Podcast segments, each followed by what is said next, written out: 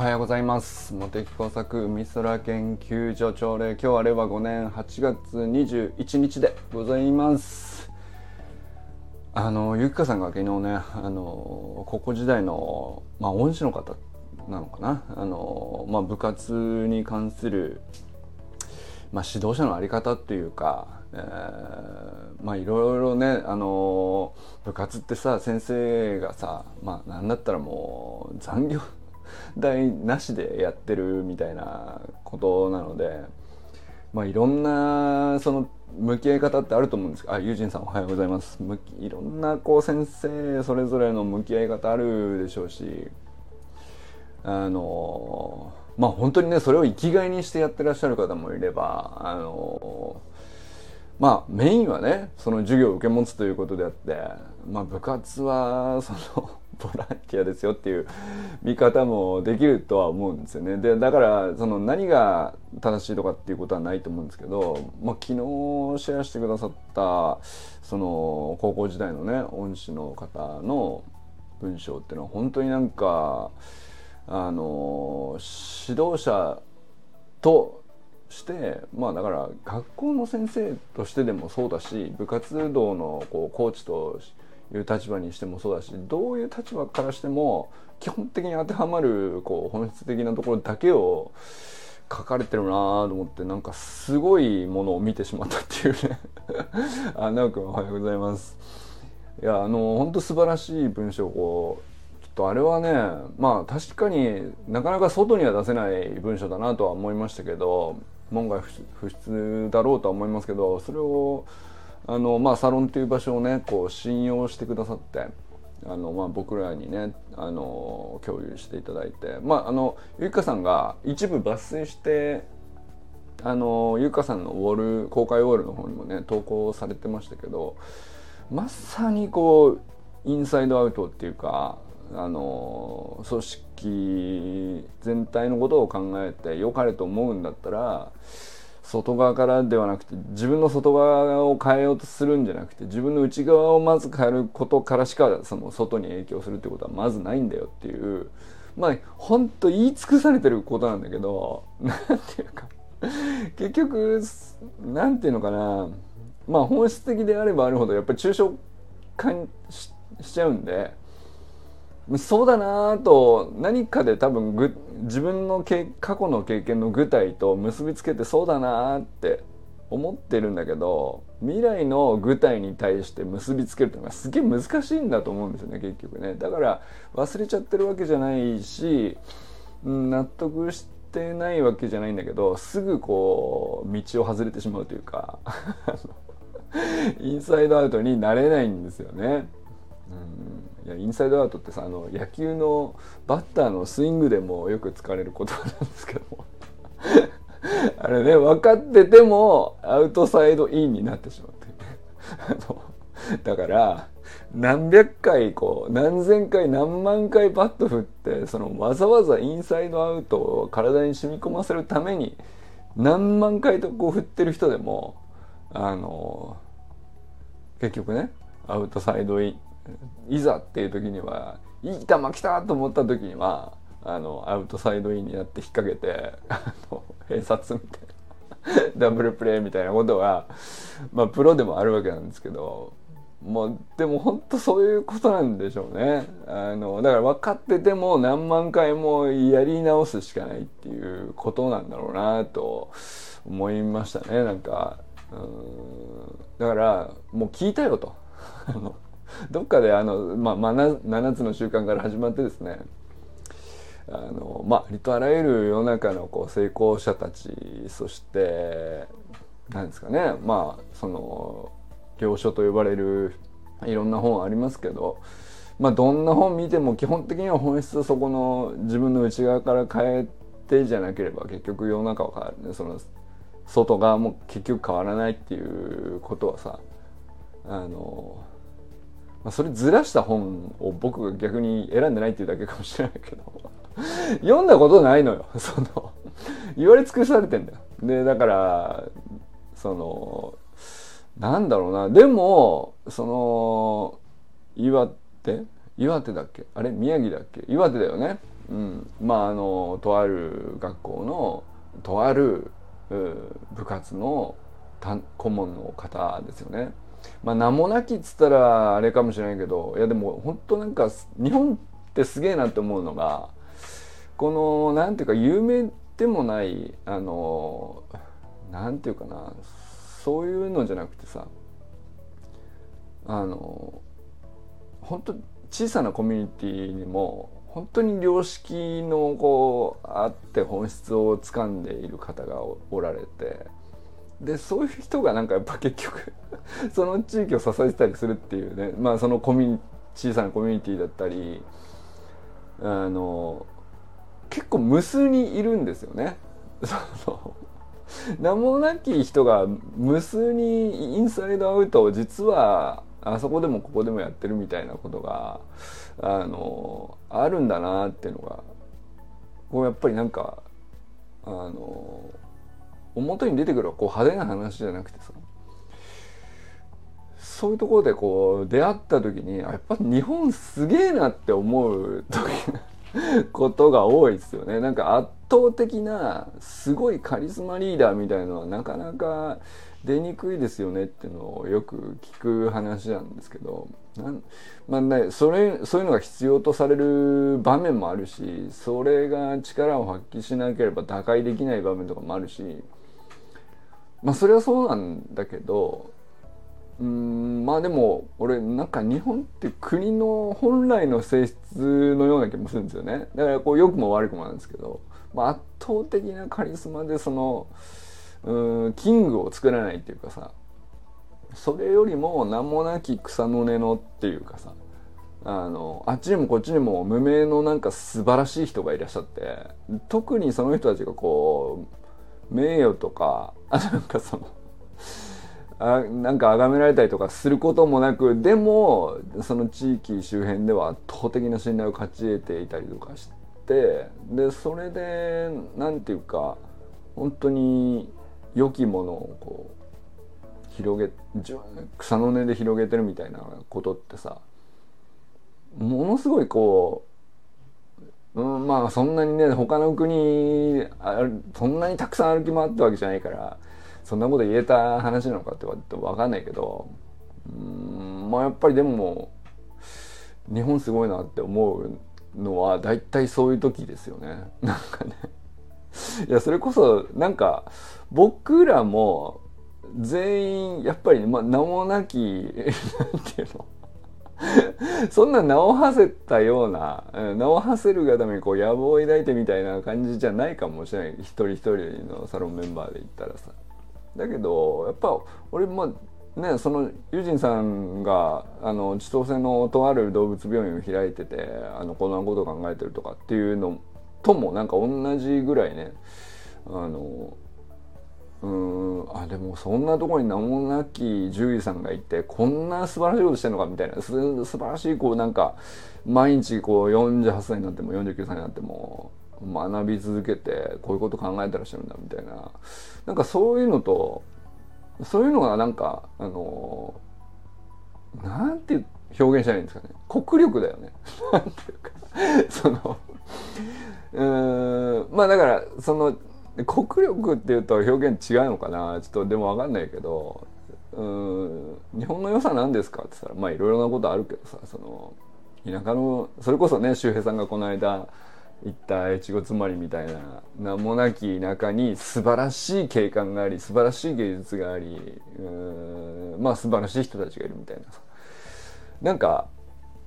それがさあのうんなんて言うんでしょうね。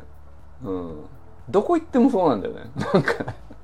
どこ行ってもそういう人が必ずいるっていうでうまくいってないとこもたくさんあるんだけど、うん、まあだからそのうまくいってなかったりちょっと何だったら草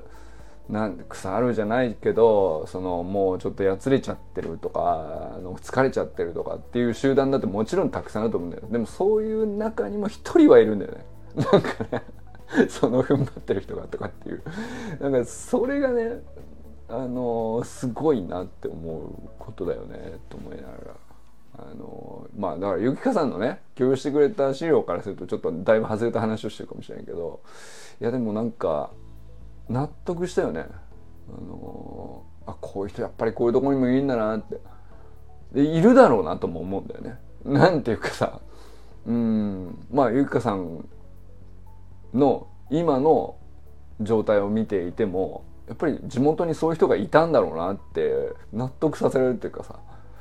でまあゆかさん自身もそんな自覚してたわけじゃないと思うんですよね。その先生からどれだけこう影響を受けたとか。っていう話ではないけどたまたまなんかその資料を持ってて。でいや何だったらさ一枚紙なわけなんであの高校卒業した時に捨ててもよ捨てても何の問題もないような資料だったかもしれないわけよ。場合によってはね。まあだけど持ってたわけだよね。であれってなってでなんかどこに共有するもんでもないような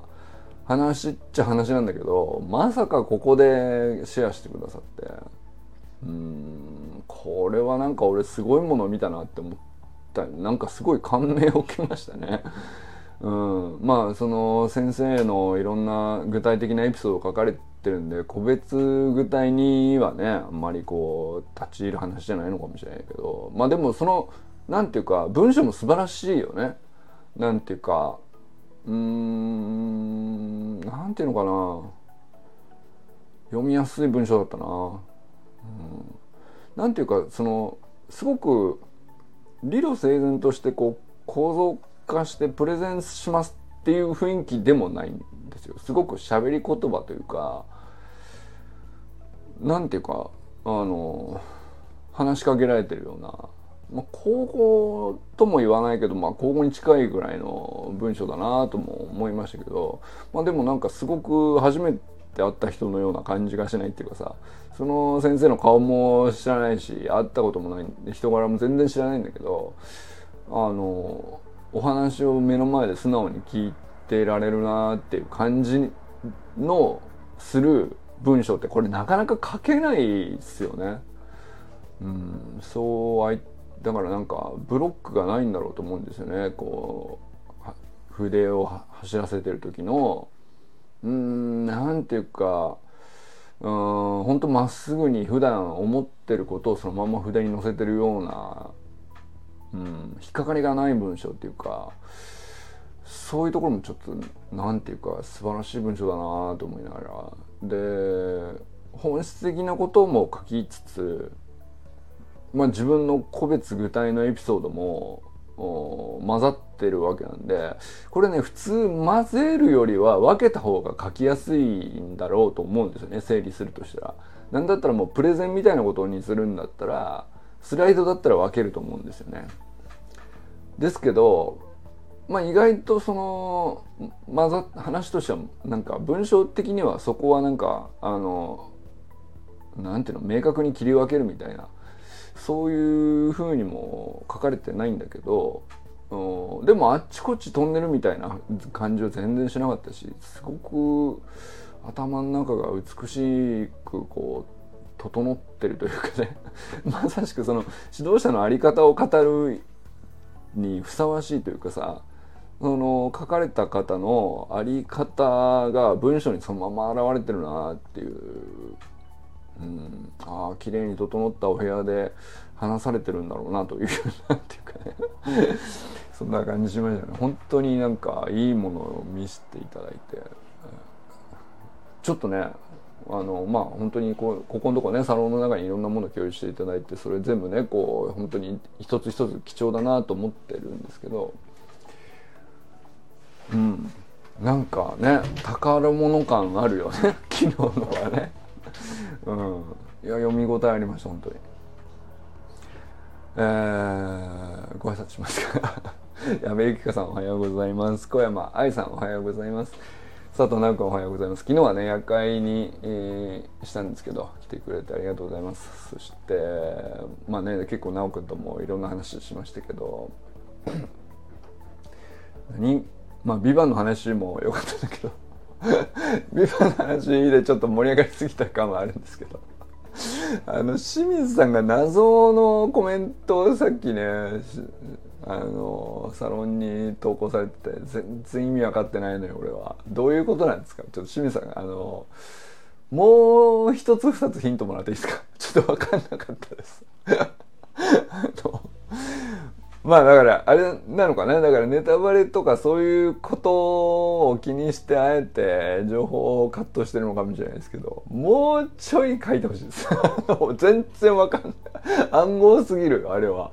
全然わかんなかったですね、うん、なんだろうな。あのちょっとねユージンさんもわかんないって言ってたからね。もう一言欲しいよねあれはね。あーってなりたいから。その見た人からしたらあーってなりたいぐらいのところまででもう一押しくださいっていうね、まあ、あとなんだろう。あのまあコーチングの話とか、祭りのボランティアに、ね、日体大の野球部が昨日ねあの青葉台ですか。いいよね。なんか祭りここ最近ねなんかあの久々に再会みたいな祭り本当にあちこち見られますけどやっぱライモンでものすごい人で どこ行ってもね。みんな祭りしたかったんだよね。あのー、まあ、やっぱりうん。でまあ祭りってさうん何するわけじゃないんですよね。あのー、まあ僕もそのみこし担ぐ係とかそういうのやってるわけじゃないからさ。あの出し物する側とかじゃないし準備も何もしてないんで。あの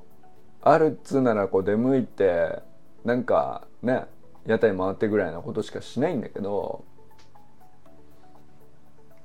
でもめちゃくちゃ大事だなと思うんだよね。これ何何の意味があるのかよく分かんないんだけど祭りは絶対あった方がいいんだなっていうことをねそしてこのごった返す人の中を歩くっていうことがめちゃくちゃ重要だなって思うよね。なんでなんでしょうね。わかんないけどう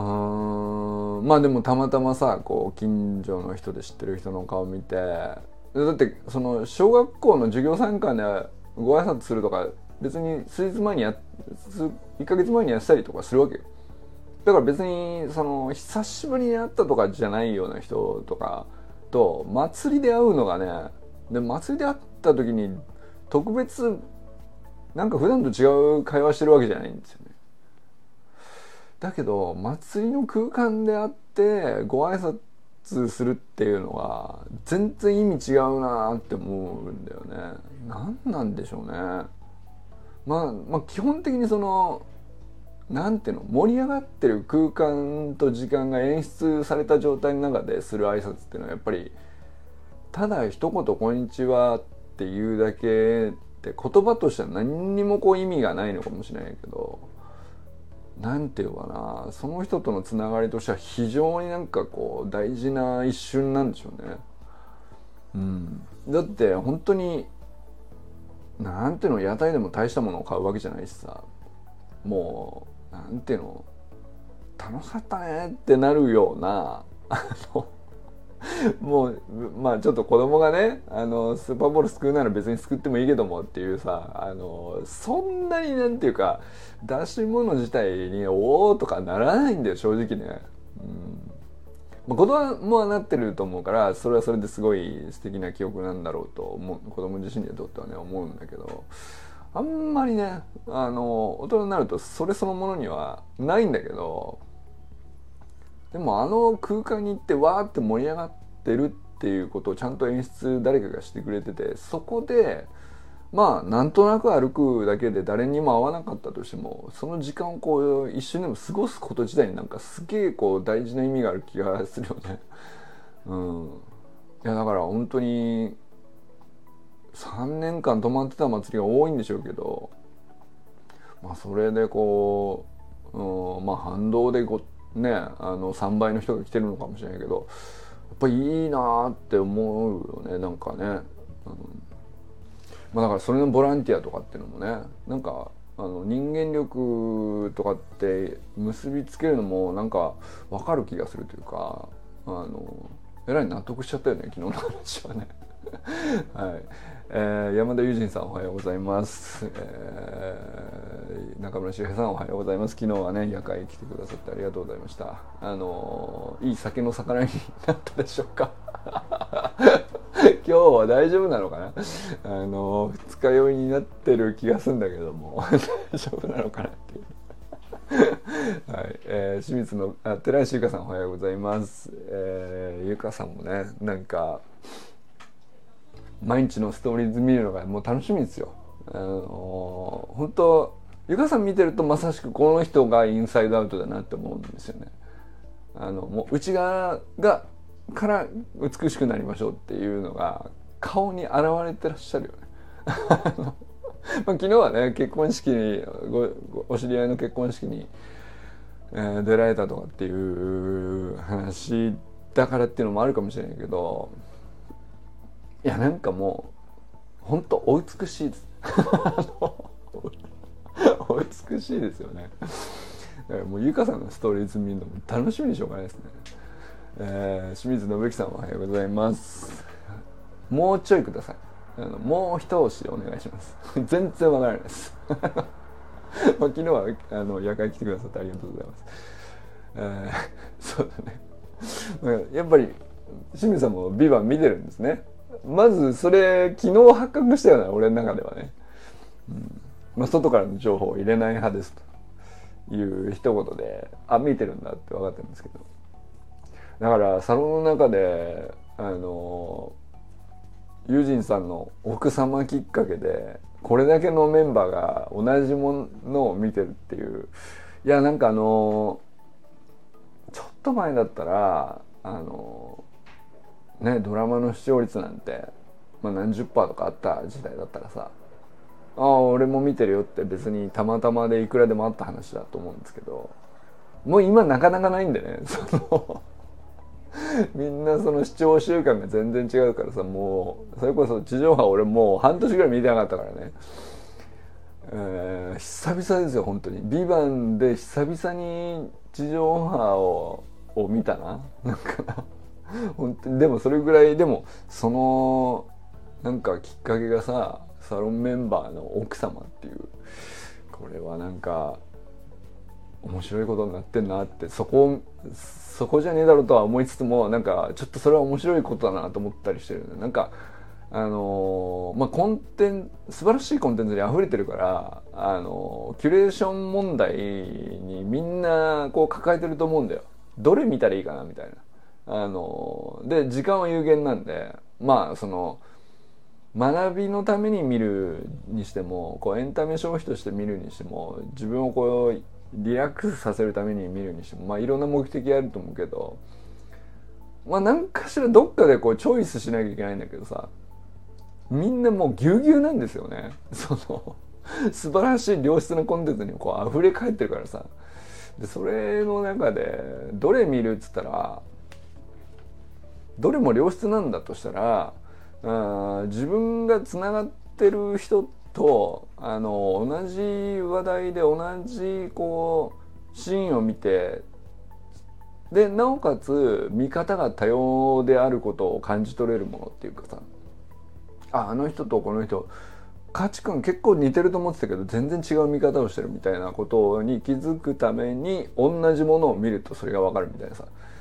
なんか そうそういうのが一番俺はね今味がする気がしてて、うん、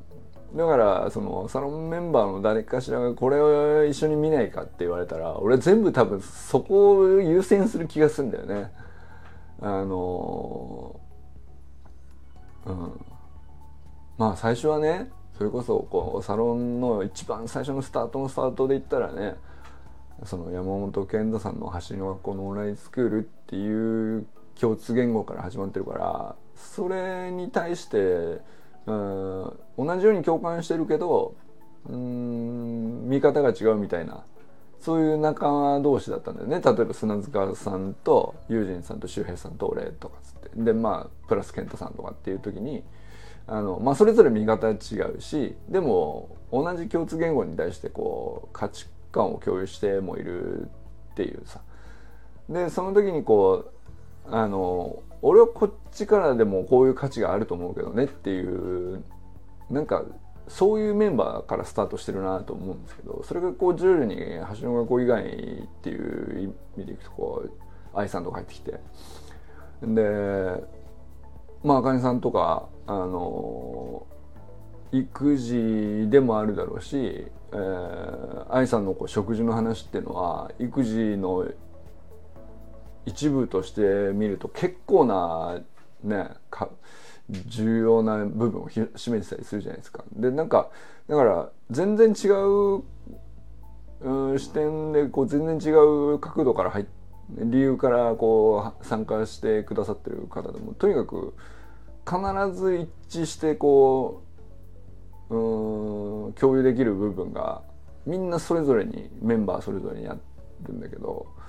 一致してるものを見てる時ほどあのちょっと違う視点で見てることに気づいた時に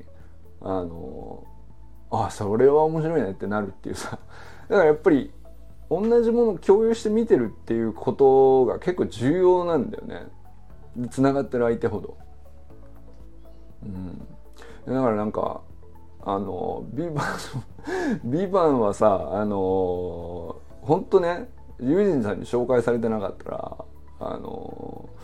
素通りしてあなんか最近すごいドラマがあるらしいよぐらいで素通りしてたかもしれないね。後から見てへえってなったかもしれないけどさここまでなんかあのみんなでワイワイやるようなネタにはなってなかったと思うんだよね。でもここにもなんかねそのだからサロンメンバーっていう関係性にわざわざなったから起こったことだと思うんですよね。同じコンテンツをまあ別にコンテンツの質自体はさ別にいつ見ても、まあ、個人で見ても面白かったと思うんだよ別にね紹介じゃなくて後からたまたま知ってなんとなく見たっておすごいなって多分思ったでしょうそれだけのクオリティだと思うんですよね。もう今全然違う文脈になっちゃってるからそのなんていうかみんなで見て、俺はあのシーンにあの人のリーダーシップを感じるとか、ドラムさんの愛嬌こそ最強なんではないかみたいな、その、いや、リーダーシップとかもかっこいいんだけども、みたいな。いや、なんだかんだ言って最強なのはドラムさんの愛嬌なのではないかっていうね。その、いやなんかそんな話ができるなんて、すげえことだな、ちょっと思ってますよね。うんいやだからそれをね清水さんともできてるっていうのが、ね、昨日ちょっと発覚してすげえ面白かったですね。そして謎の投稿が今朝行われてるんですけど。久々に一言投稿されたなと思ったらそれなんですかめちゃくちゃ謎なんですけどめちゃくちゃ気になるんであのぜひ来週までにはあのもう一押し欲しいです。はい、ということで山本健太さんおはようございます。森本赤根さん全くんかんくんおはようございます。砂塚森忠さんおはようございます。ということでね今日も皆様どうなったとおられますでしょうか。今日も良き一日をお過ごしください。なおくんありがとうございます。ゆうじんさんありがとうございます。じゃあね